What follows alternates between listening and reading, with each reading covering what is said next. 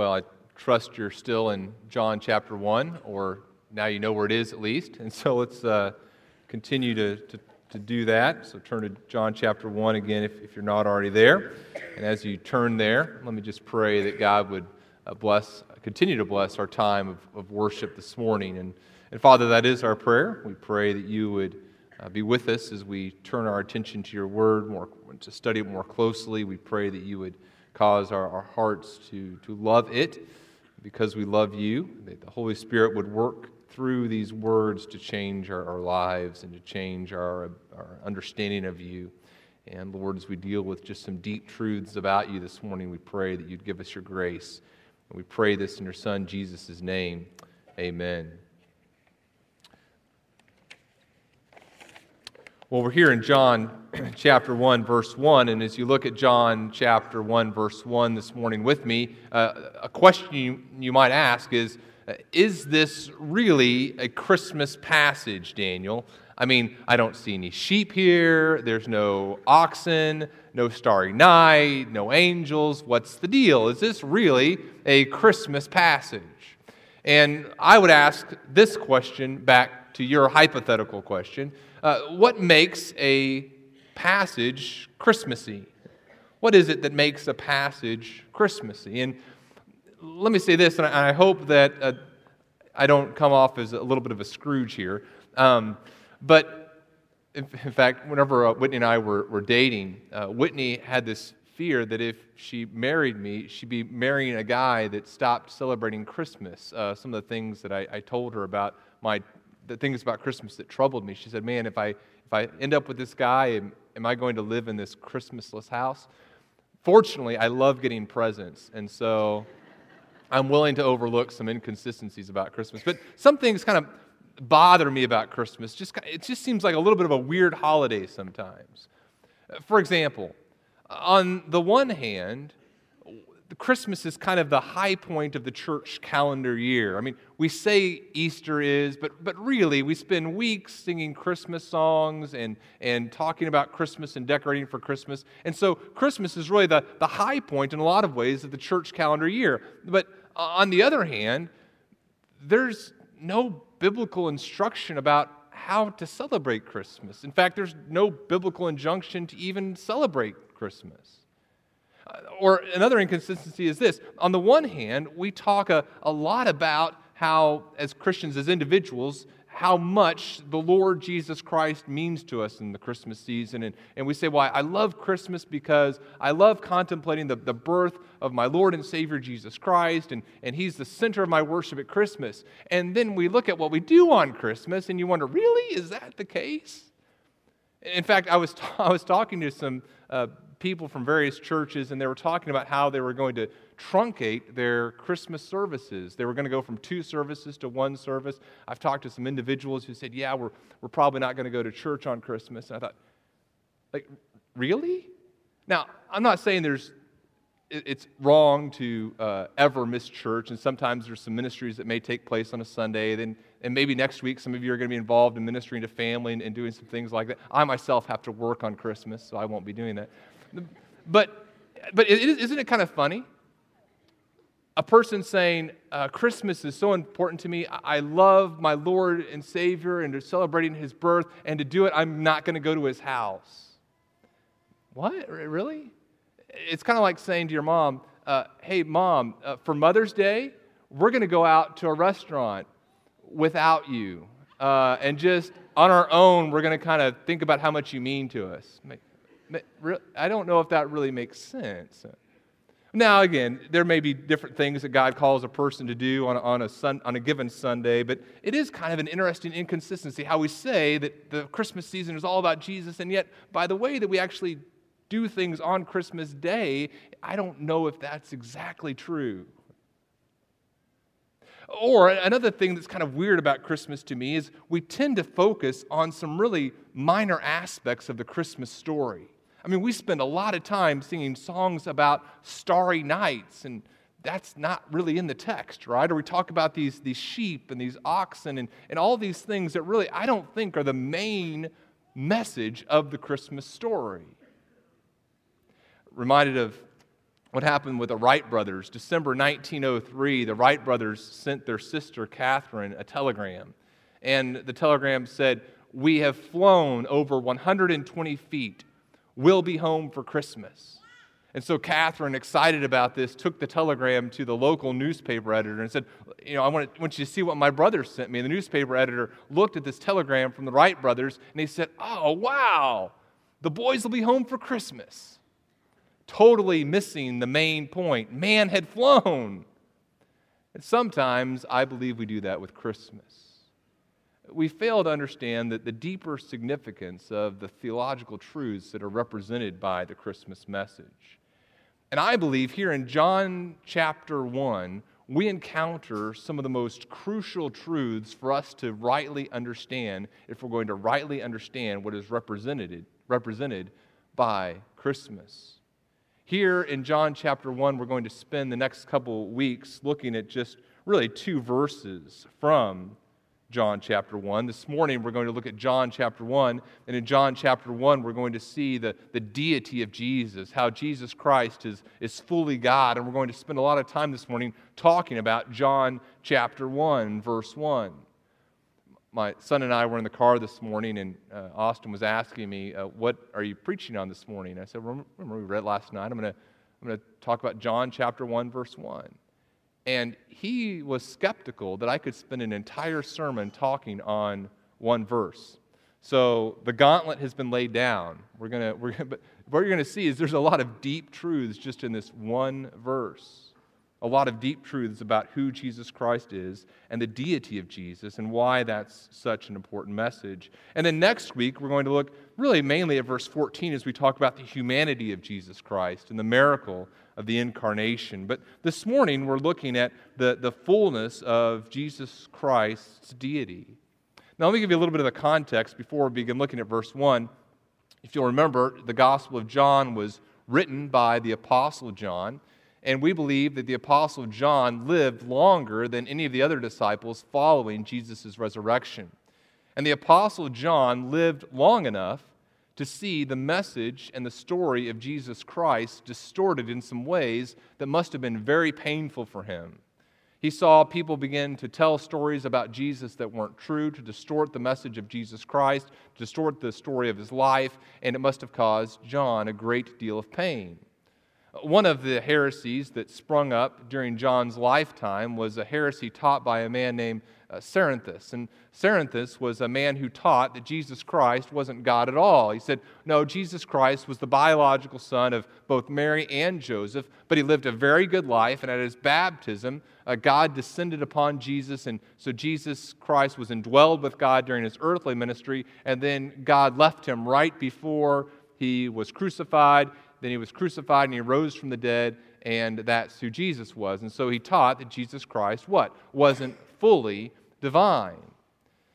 According to one person who knew a, a friend of John the Apostle, John went into a, a bathhouse in Ephesus one time and found Cerinthus there, and he said, Let's flee this place, lest the walls of the bathhouse fall upon us, because Cerinthus, the enemy of truth, is within. John was deeply concerned by the heresies that were being taught about the Lord that he loved so deeply. And so to find that people were teaching these, these heresies concerning Jesus Christ bothered John at his core. And we believe that's one of the reasons that John wrote the Gospel of John, so that people could rightly understand the message of Jesus and who Jesus was. And so, here in John chapter 1, verse 1, we encounter three truths about Jesus Christ. Three truths that build upon each other, three truths that reveal to us something very important about the Word, about Jesus Christ. And so, what I want us to do is I want us to look at these three truths, and we'll see again that each truth kind of builds upon one another. And then we're going to talk about some applications of the truth that kind of culminates in this great truth that Jesus is God. So, three truths, and the, the third truth kind of is the main truth. It reveals that Jesus is fully God. And then we're going to talk about some applicational principles of what it means to us that Jesus is fully God. Well, let's look at the first truth that John wants us to know. The first truth that he wants us to know is that the Word was eternal. The Word was eternal. What does he say there at the beginning of his gospel? He says, In the beginning was the Word. The beginning, at the very first point in time, at the origin, the first cause, John says, at that moment in time, there was the Word. The Word was already there. That expression, the Word, is a very interesting expression that John uses. His Greek audience, those that were reading his gospel that were Greek, might have understood the word to be this, this vague impersonal force. The Greek word that John uses here is logos, which we get the word logic, reason. The Greeks understood the logos, the word, to be this vague, impersonal, creative force that kind of permeated the universe. The Jewish person reading this might have thought that John was talking about God's wisdom Psalm, I believe it's Psalm 33 6 talks about how uh, by the word of God the heavens were made.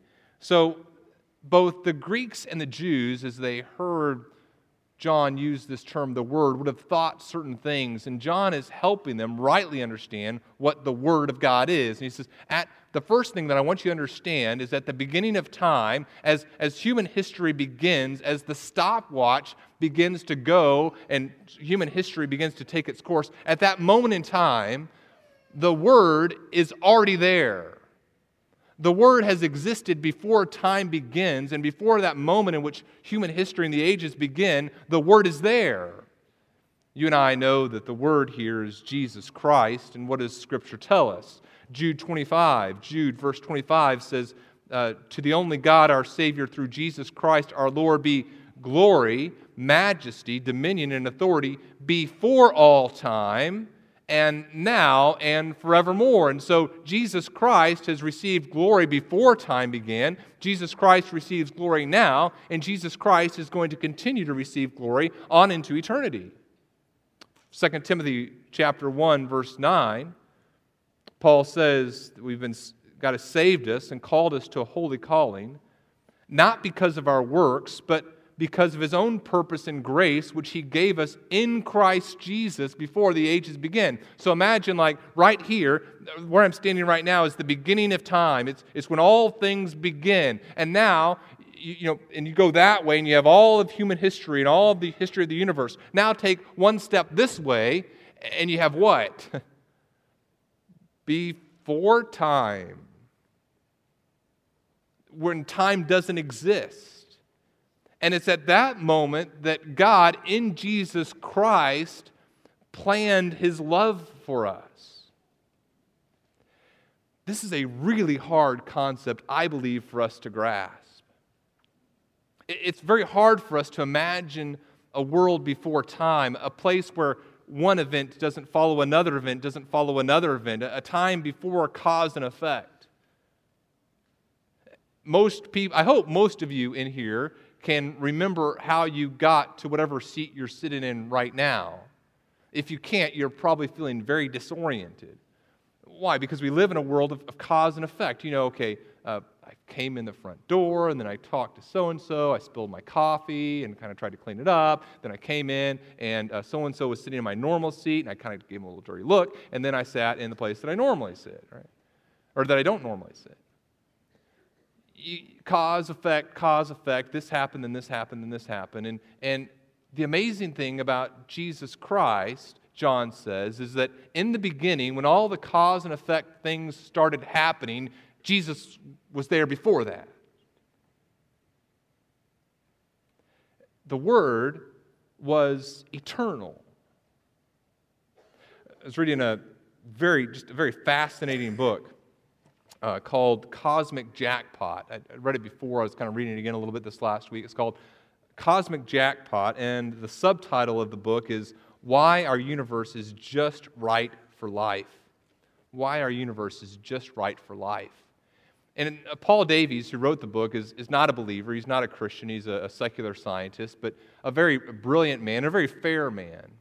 And a lot of times, Christians will kind of make fun of people who believe in theories like the Big Bang. We'll say, well, how can you ever be so stupid as to believe in the Big Bang? Because what caused the Big Bang? Now, I think it's a legitimate question to ask. How do you believe in something but doesn't have a cause? But at the same time, we have to understand that the people who are thinking about these things are, are not stupid. They understand the philosophical implications of their position. Uh, Paul Davies, again, who, who doesn't hold to a the idea of a divine God who created all things. Paul Davy kind of wrestles with this question in his book, Cosmic Jackpot. He tells the anecdote of a man who was lecturing on the nature of the universe. And as he's lecturing on the nature of the universe, a woman raises her hand and says, What you're saying is ridiculous. She says, I know for a fact that the entire world rests upon the back of an elephant. And that elephant is standing on top of a turtle.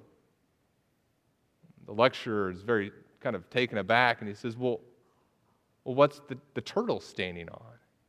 She goes, Don't get smart with me, young man. It's turtles all the way down. well, then, then what, right?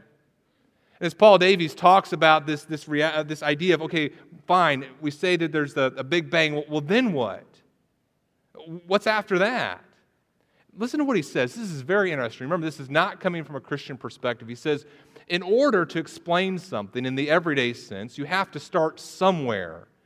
To avoid an infinite regress, a bottomless tower of turtles, you have, it, you have to, at some point, accept something is given. Something that other people can acknowledge is true without further justification, like a floating super turtle. The trouble is, and listen, this is very insightful the trouble is, one man's super turtle is another man's laughing stock. He talks about how he has this belief, Paul Davies has this belief, that someday we'll discover this, this theory that explains everything. This theory that's the sum of all theories. And once we grasp this one theory, then we'll understand how something could exist apart from having a cause that we can understand in the normal sense. That's one of his theories. He says, now some people believe in uh, an infinite number of universes. And so there's an infinite number of universes out there. And, and once you have an infinite number of universes, then of course we could have a universe like ours in which life exists. Now, he understands that the problem with that theory is okay, well, where did the, the infinite number of universes come from?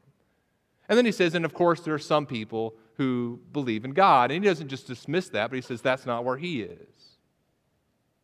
Then he kind of closes with this he says, It would appear that each of the three positions I've discussed threatens to be ultimately absurd.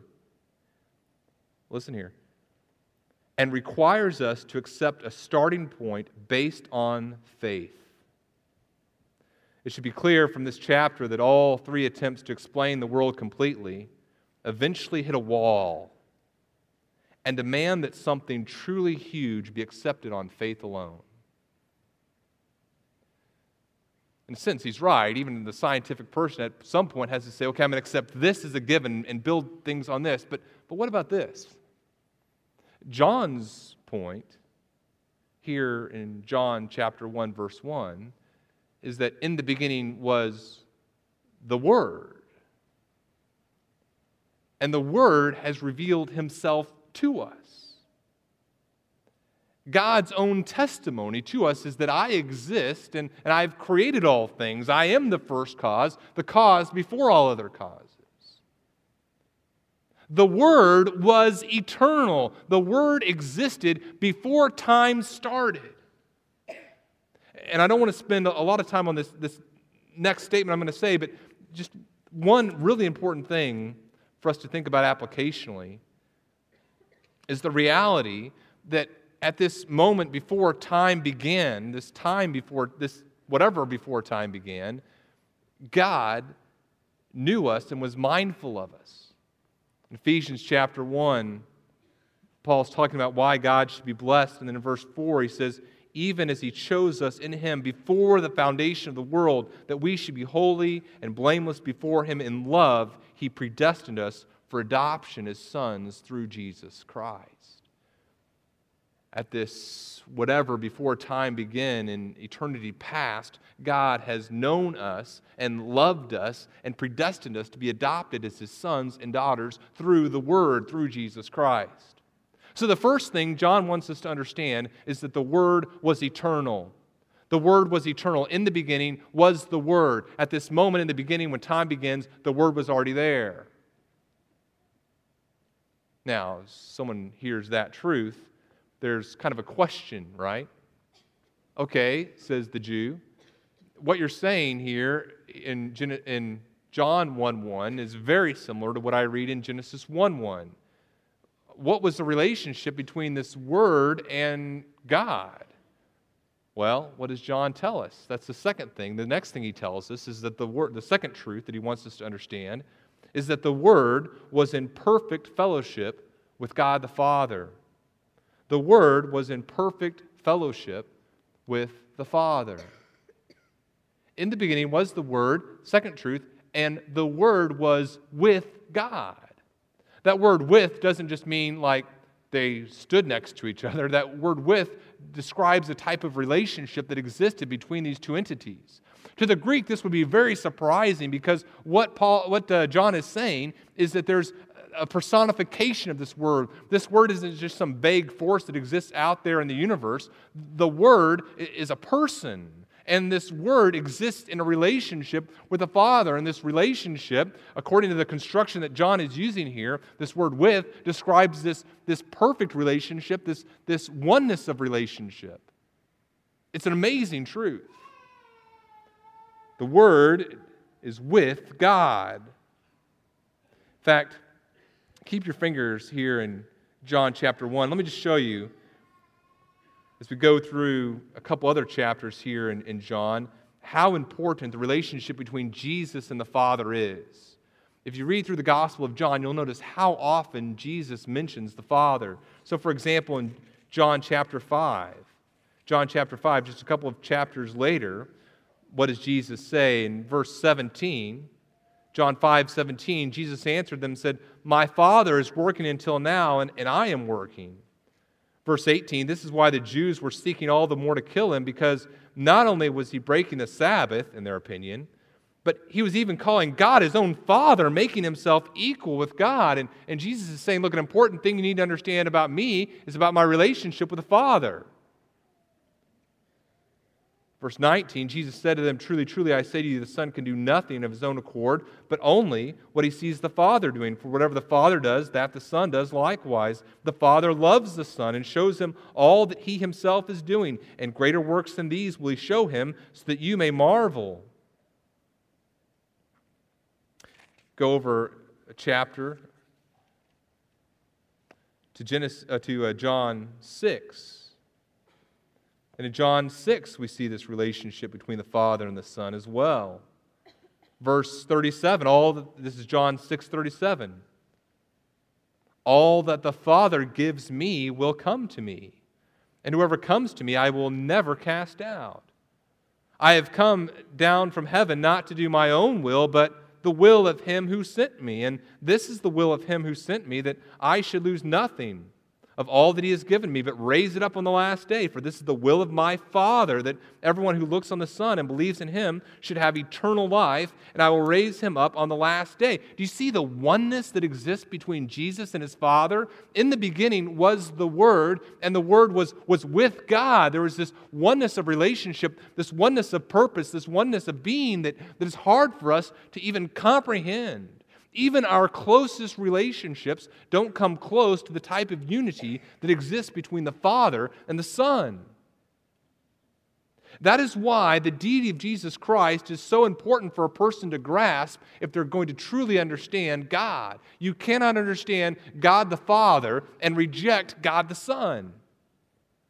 John 8. Turn over to John chapter 8, if you would and Jesus is having this argument with the Jews.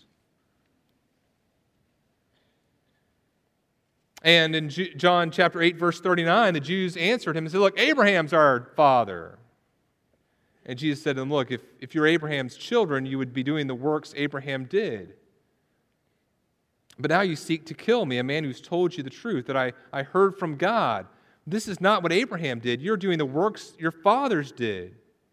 They said to him, We were not born of sexual immorality. We have one Father, even God. But listen to what Jesus says Jesus said to them, If God were your Father, you would love me.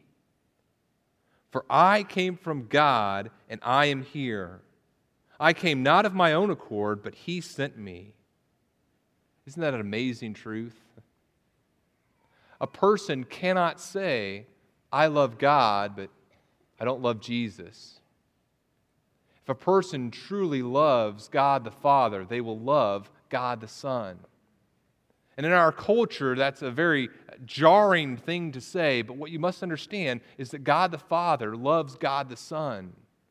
God the Father and Jesus Christ are in this perfect, harmonious relationship. And it's not a relationship that just began with the incarnation, it's a relationship that's existed from eternity past. And you want to say, well, I don't love God the Son, then you don't love God the Father. If you don't know Jesus Christ, you don't know God the Father. It's an important truth. John tells us the Word was eternal. This word, Jesus Christ, was eternal, and this word isn't just this vague force that exists and permeates the universe. This word that was eternal was in perfect fellowship with the Father. And then the third truth, and this is the great culmination of what John is trying to communicate to us the third truth is this the Word was God.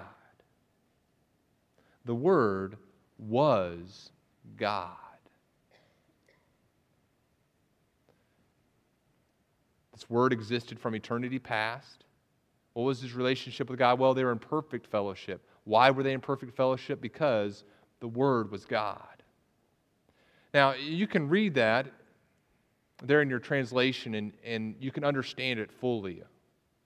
But let me give you just a little bit of the, the nuance that you see in the original language. If, if you look at this in the original language, it's, a, it's an amazing clause that's here at the last part of verse 1. In fact, one Greek scholar, uh, Dan Wallace, says this about this verse. He says this, this passage contains one of the most elegantly terse theological statements one could ever find about the deity of Jesus Christ. Here's what makes this, this Greek construction so amazing that John writes here. He does two things in the Greek language that help us rightly understand who Jesus Christ is and the deity of Jesus Christ. The first thing that he does is he moves the word God to the very beginning of his clause. So in Greek, it, it says, God was the Word. Now, in Greek, the word order doesn't determine the subject. The subject of the clause is still the word. But what he does is he takes that word theos, God, and moves it to the very beginning. And what he's trying to say is, is, is uh, here's what I really want you to understand is that the word was, was God. He had all the fullness of God, all the, all the deity of God. Everything that God was, the word was. What he's doing there by moving the word theos, God, to the very beginning of that clause, what he's doing is he's present, preventing the heresy of, of Arianism, saying that Jesus was just a God. By moving theos to the beginning, saying, no, it's, it's, it's God the Father, or, or uh, the deity that we're talking about is God. Jesus Christ had all the fullness of God. Everything that God was, the Word was. But then he does something else that's very interesting. The second thing that he does that's very interesting in this clause is he takes off the, the definite article, the word the, before God. Because if he left that definite article on theos, if he left the word the, what he would have been saying is Jesus Christ was the God in terms of the same person. And so by leaving off that, that one little word, he's making sure that you understand that the Word and God the Father are not the same person. See what he's doing? He's preventing the heresy of, of modalism, of saying that, that uh, God just exists as one person and takes different modes. Sometimes he looks like God the Father, and sometimes he looks like God the Son, and sometimes he looks like God the Holy Spirit. In this one little clause, John is helping us have a right understanding of who Jesus Christ was. Jesus Christ was fully God. Every attribute, every characteristic of God, Jesus Christ had. In him, the fullness of God was pleased to dwell. And yet, at the same time, he and God the Father are not the same person. The Trinity exists as, as three people, as three persons, one God. Now, do we understand this doctrine? No. Can we affirm it? Yes. The Word was God. Jesus Christ, as the Word of God, existed from eternity past, was in perfect fellowship as a person with God the Father, and was in perfect relationship and fellowship because he was the fullness of God as well. Now, John goes on and tells us some things about the deity of Jesus Christ. He tells us throughout this chapter some amazing things about the work that Jesus Christ was involved in. He says he was in the beginning with God, and, and all things were made through the Word, through Jesus, and without him was not anything made that was made. And, and then he talks about the, the life that was in him. In him was life, and the life was light of men. And so this eternal Word of God that's in perfect fellowship with God the Father is involved in this act of creating all things. 1 Corinthians 8 6. 1 Corinthians 8 6 says, Yet there is one God, the Father, from whom all things and for whom we exist, and one Lord, Jesus Christ, through whom are all things and through whom we exist. Colossians 1, verse 16. For by him all things were created. This is Jesus in heaven and on earth, visible and invisible, whether thrones or dominions or rulers or authorities. All things were created through him and for him. Hebrews chapter 1, verse 2 says, In these last days he has spoken to us by his Son, whom he appointed the heir of all things, through whom he also created the world. Jesus Christ this baby that we see in the manger at Christmas is not just a human baby. You know, whenever I held my, my children as, as babies, I, am sure those of you who are parents have wondered the same thing as you've held your children. You, you think, um, what is this child going to be like? Um, I'm sorry, kids, but uh, I always was kind of, uh, I didn't find the new baby period all that exciting.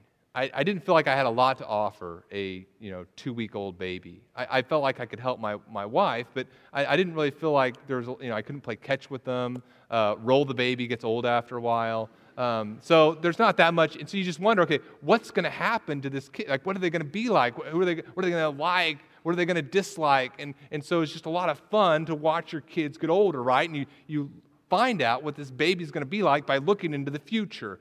There's something different about Jesus, right? As we think about Jesus, this baby in the manger, we understand who he is not just by looking to his future, but what? Looking to the past, into eternity.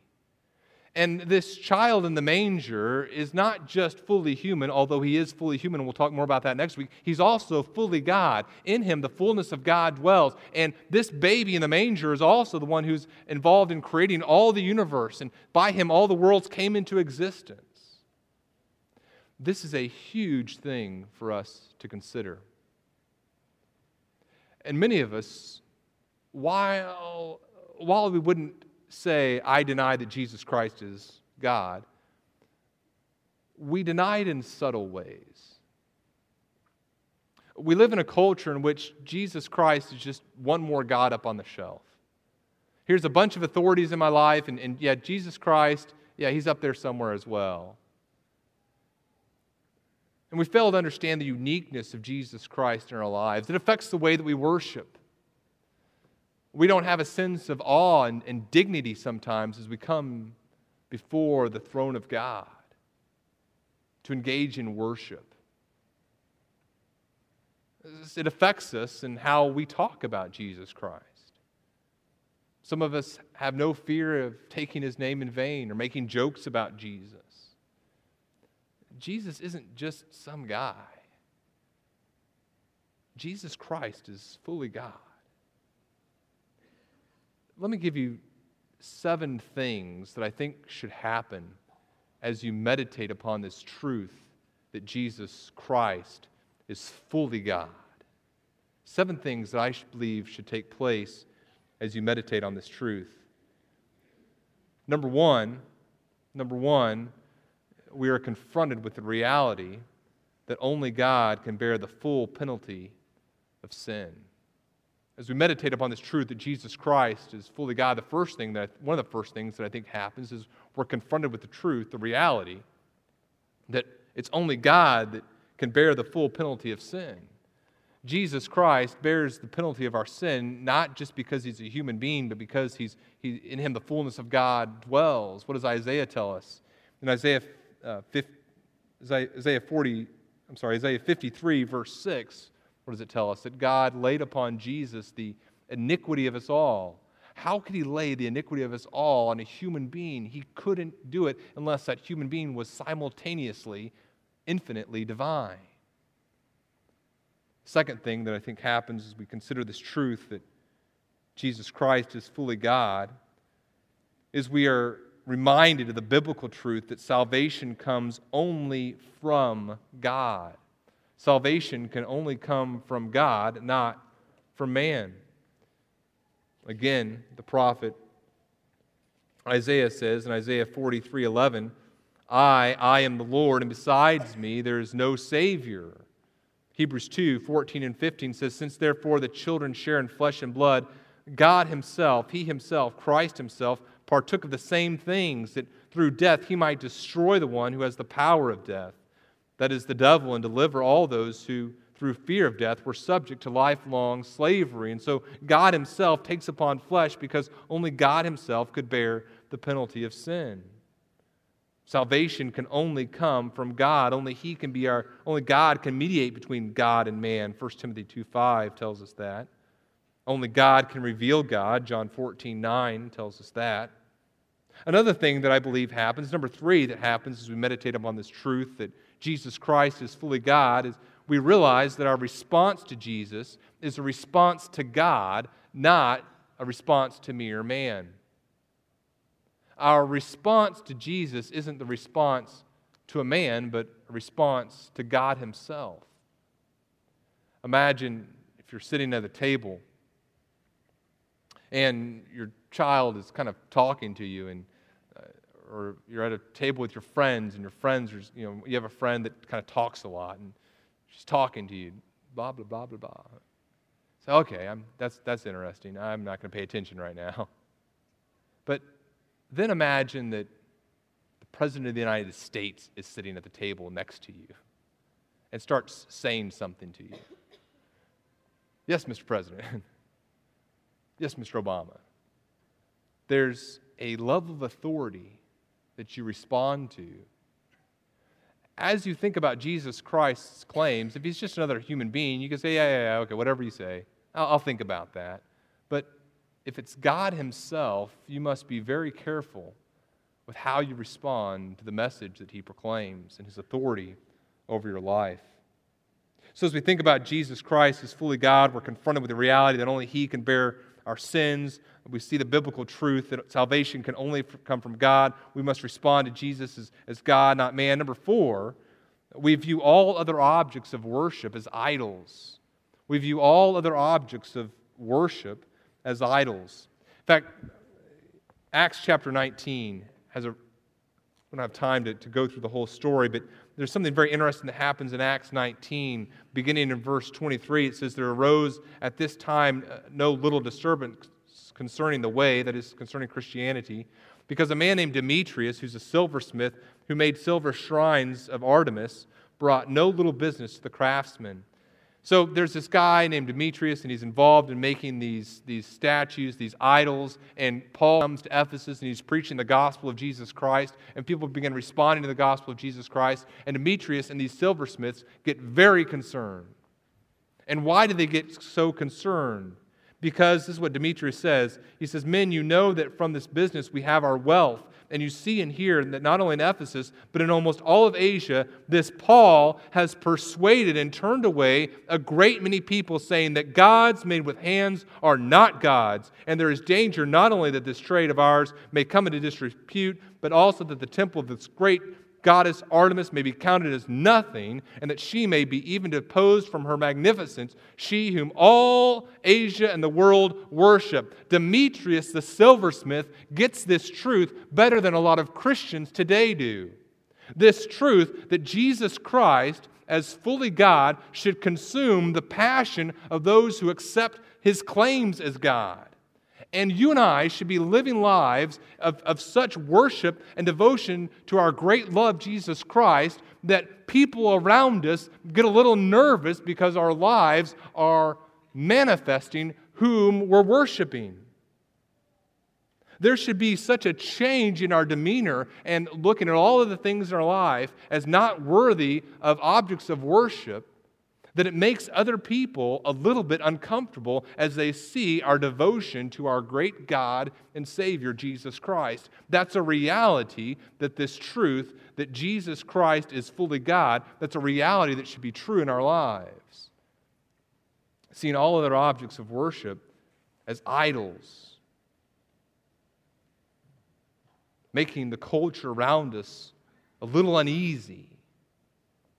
Number five, Another fifth truth to kind of think about as we think about applying this and what happens as we meditate upon this truth that Christ is God. We're careful how we communicate Christ to others. We're careful how we communicate Christ to others. If I was going to, if you were going to, to talk about one of my kids and say, look, I want to tell everyone something, a story about your children, and you started telling someone some stories about my children that weren't true, be a little uncomfortable with that, right? I said, no, let me, let me correct that story. Um, it wasn't $700 worth of damage, it was only seven. Okay?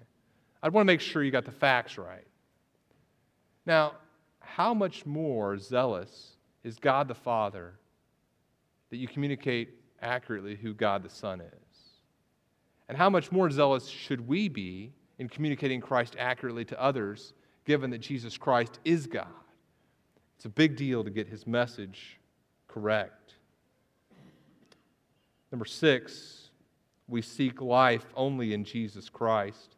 If it's true that he's God, if he's fully God, if it's true that what John says here is true, that in him was life and the life was the light of men, that, that in, in God, as, in Jesus is God, the, the fullness of, of spiritual life exists, shouldn't we seek our life in Him? And then finally, number seven. Number seven, what happens as we consider Jesus Christ as God? Number seven, we're conf- comforted. We're comforted by the truth that Jesus Christ has loved us from eternity past. Isn't that an amazing truth? Here's that moment where the stopwatch of human history begins. Then you take a step back into whatever, and there's Jesus Christ as the Word, and there's God the Father, and there's God the Holy Spirit. And in that, in that whatever that is before time begins, they're in this perfect relationship with one another, and they're also mindful of who? They're mindful of you. And they're mindful of your need for a Savior and they have a love for you that predates the existence of the universe. From eternity past, they're mindful of you and your soul and your need to be in relationship with them. And from eternity past, they, they come up with this plan to send God the Son as a baby to live a perfect life in your place and to die on the cross, on, on the cross in your place to rise from the dead, and that by placing your faith in him, you can receive eternal life. We're comforted by the reality that eternal life was given to us by God's love for us in eternity past. And my encouragement to you this morning, if you've never placed your faith in Jesus Christ, that you would do so now. If you have placed your faith in Jesus Christ, you would find comfort in the life that's offered in his name joy this Christmas season as you contemplate his great love for you. Let's pray. Father, we thank you for your son Jesus. We thank you that he is fully God and you allowed him to become fully man and through your will have brought us into relationship with you as well. We pray that we be faithful to communicate that message very clearly and boldly and with authority on the basis of your name. We pray this in Jesus Christ's name. Amen.